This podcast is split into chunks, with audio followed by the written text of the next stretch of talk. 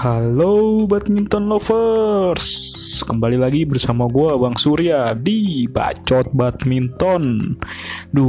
Selama pandemi COVID-19 ini jarang banget nih ya gue modcast lagi, ya gimana, turnamen-turnamen lagi pada stop juga gitu kan, apalagi Olimpiade pun diundur menjadi tahun 2021. Emang sih kejutan banget ini pandemi COVID-19 ini di awal tahun ini yang nggak bener-bener diperkirakan, walaupun di Cina sendiri udah mulai mencuat sejak akhir tahun lalu.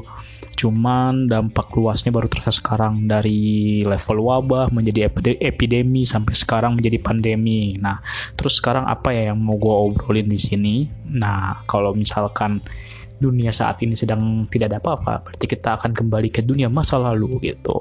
Lalu titik apa yang akan gue ambil untuk bahasan kali ini? Yang gue ambil adalah bahasan tentang kisah indah Indonesia di Barcelona pada tahun 92. Hayo, ada apa di tahun 92? Mungkin ada yang tahu?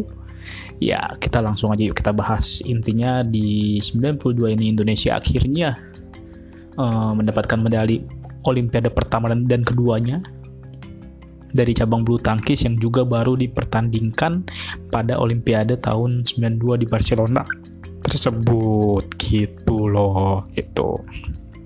Nah, bisa dibilang Olimpiade tahun 92 ini menjadi kenangan terindah bagi Indonesia. Bahkan media Inggris The Independent pada 5 Agustus 92 dia menulis berita dengan judul Olympic Barcelona 92 Round Up Badminton Indonesian off the mark, karena Indonesia bisa meraih 2 emas dari situ, dan di situ disebutkan ini menjadi emas pertama kalinya sejak Indonesia ikut Olimpiade selama 40 tahun terakhir. Gila, keren kan? Keren banget. Hasil yang diraih di Indonesia emang cukup mengejutkan, apalagi kalau kita lihat Cina yang menjadi penguasa dengan punya banyak pemain-pemain bintangnya saat itu gagal total. Dia sama sekali tidak mendapatkan medali emas, malah cuma dapat medali perunggu dari tunggal putrinya gitu. Lalu rekor sejarah yang diciptakan oleh Indonesia ini diraih oleh seorang Sri Kandi ya, mungkin bisa disebut Sri Kandi, yaitu yang sekarang menjabat sebagai kepala bidang prestasi dan pembinaan PBSI, Susi Susanti. Jadi waktu Olimpiade 92 itu di final Susi Susanti bertemu dengan pemain muda Korea Selatan berumur 19 tahun, Bang Soo-hyun. Susi menang lewat rubber set 5-11, 11-5 dan 11-3. Wow, mungkin Bang Soo-hyun seperti An Se-yong yang sekarang kali ya. Mirip-mirip mungkin ya. Cuma waktu itu Susi Susanti juga termasuk pemain muda sih hitungannya. Dia masih belum terlalu tua juga waktu itu sih, hitungan masih yang muda lah. Sebenarnya di tunggal putri waktu itu nih masih jaya-jayanya tunggal putri Indonesia kali ya. Kalau sekarang kan masih mencoba membangun lagi gitu.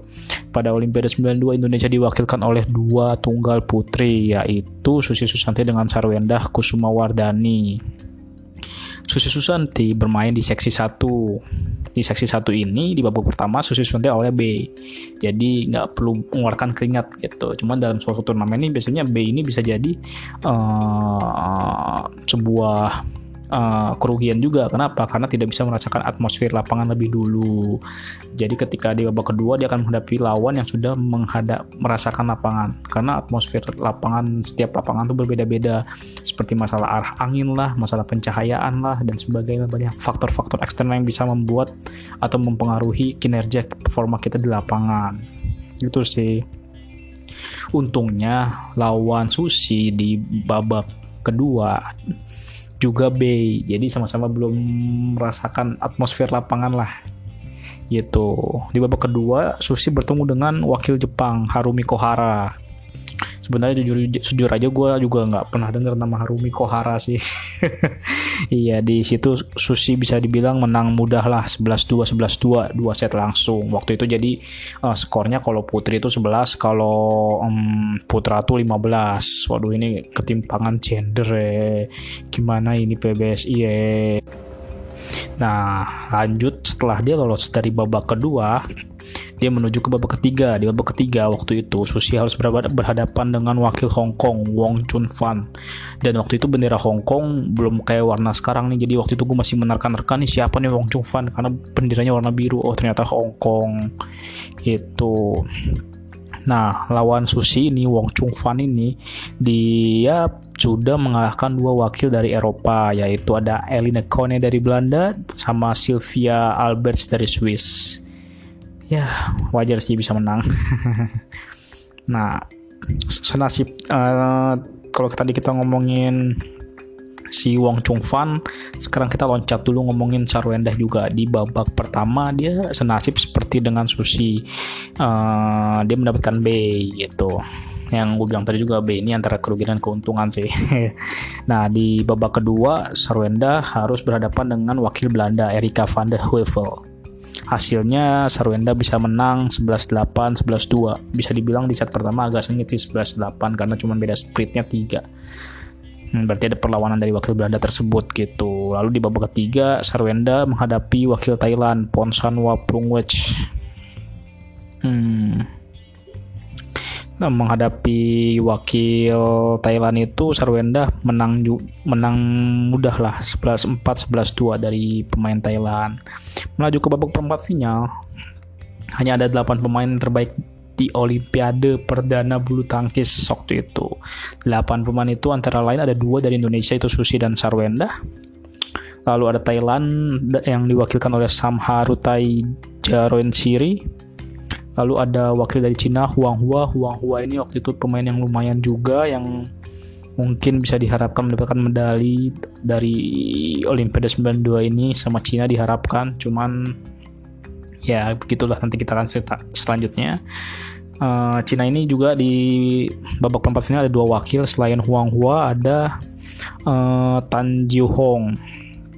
Lalu Korea Selatan itu punya 2 wakil juga, Le Heng Son dan Bang Soo-hyun.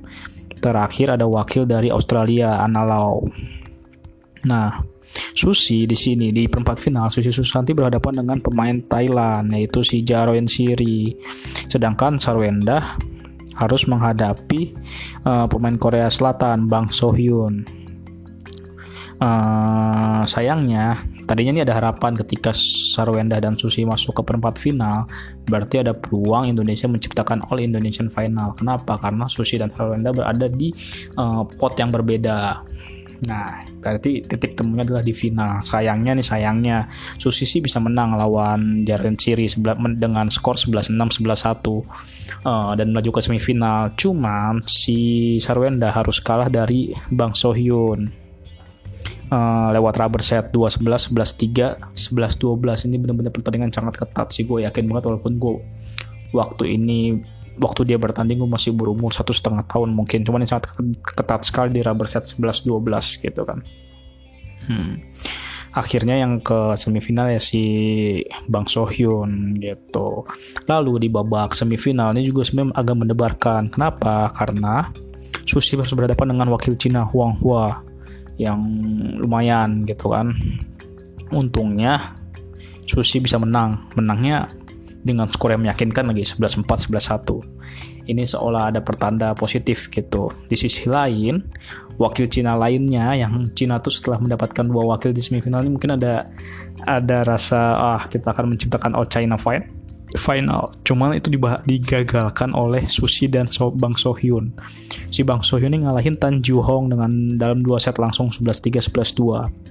Akhirnya Susi berhadapan dengan Bang Soo-hyun di final, yang dimenangkan oleh Susi gitu.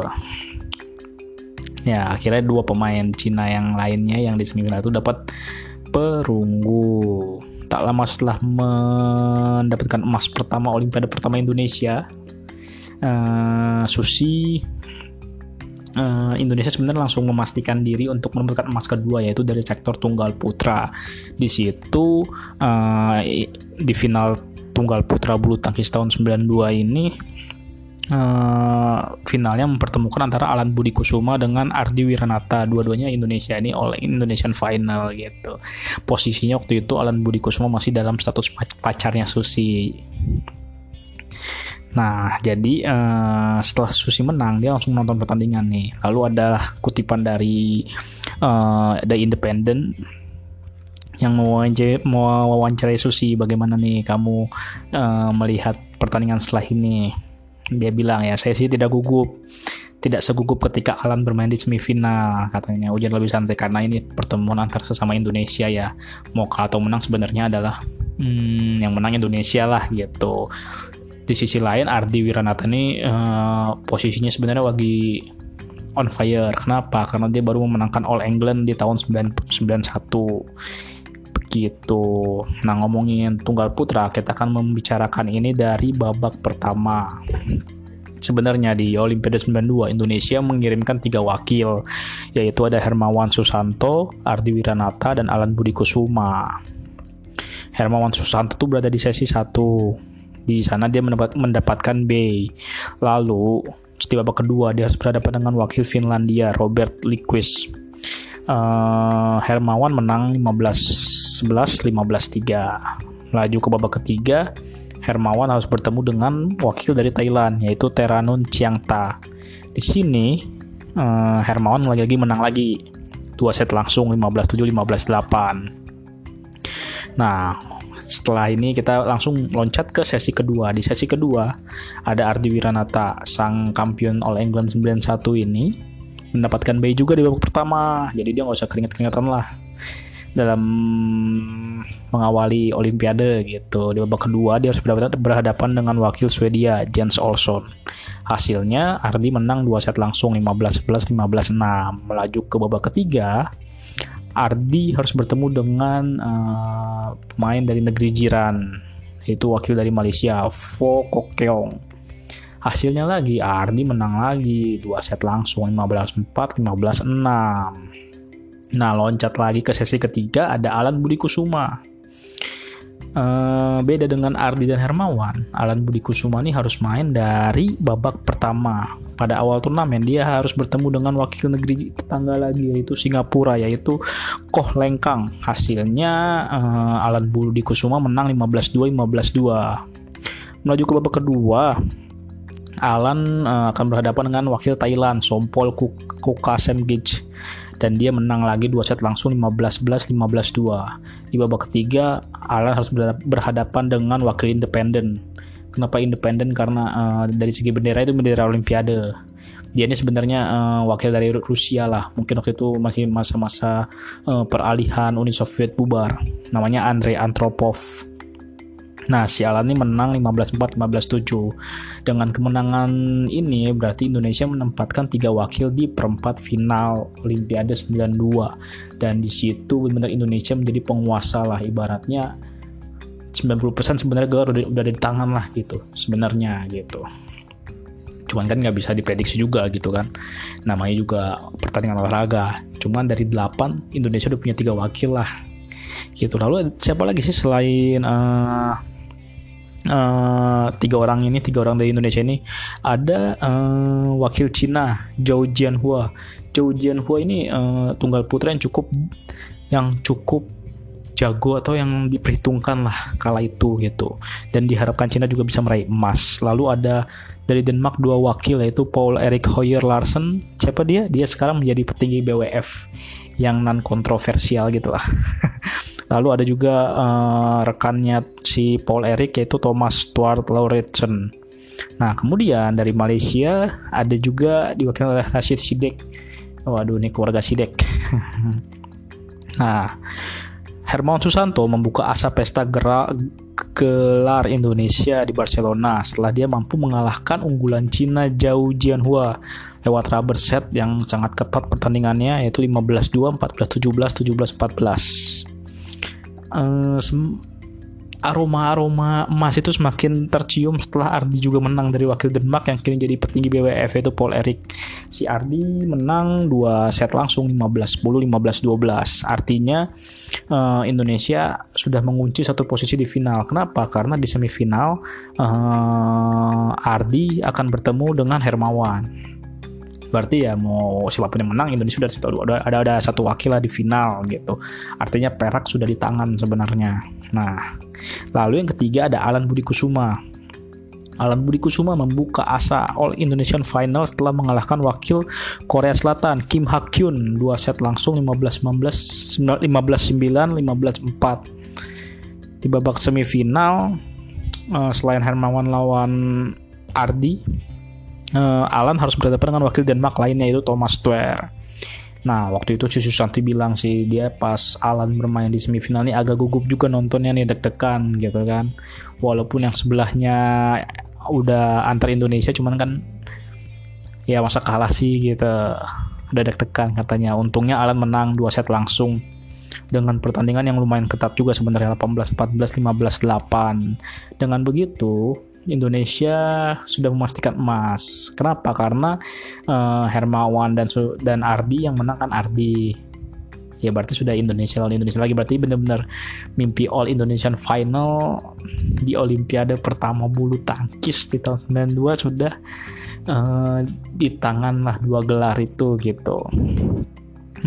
Nah, pertemuan antara Alan dengan Ardi pun bukan berarti udah main mata aja deh, nggak usah capek-capek. Ini justru jadi kayak prestis individual masing-masing. Gue nggak mau kalah gitu kan. Kok gue tahu sih padahal gue nggak nonton gitu. Ini kelihatan dari waktu pertandingan dan skornya. Jadi Alan dengan susah payah harus menang dari Ardi Wiranata nih dengan skor 15-2, 18-13. Dalam berita The Independent.co.uk disebutkan pertandingan itu berjalan selama 1 jam 13 menit, bayangkan. Walaupun emang waktu itu kan masih bukan rally point ya, jadi wajar sih pertandingan itu agak lama gitu. Tapi di situ disebutkan, ditekankan kalau pertandingan antara Alan dan Ardi ini penuh dengan rally panjang. Jadi pemainnya harus sabar untuk bisa mendapatkan poin, benar-benar ketat gitu. Nah, Indonesia yang pesta emasnya sebenarnya berbanding terbalik dengan Cina yang bisa dibilang gagal total di Olimpiade bulu tangkis pertama di tahun 92 itu. Cina hanya mendapatkan perunggu dari tunggal putrinya. Kita harus bersyukur, tapi sayangnya sekarang sektor tunggal putra dan tunggal putri dikuasai oleh negara lain. Kita justru agak loyo, apalagi Jonathan dan Ginting yang beberapa turnamen terakhir juga kayaknya kurang greget sebelum pandemi ini terjadi gitu. Itu sih. Nah, itu aja cerita gua tentang Olimpiade Barcelona 92 yang bisa dibilang menjadi kenangan terindah Indonesia. Waktu itu kalau kita lihat Susi Susanti pun sampai menangis dan seperti kayak nggak percaya loh, kita dapat emas, gue bisa meraih emas gitu. Dan lagu Indonesia berkumandang di Barcelona gitu.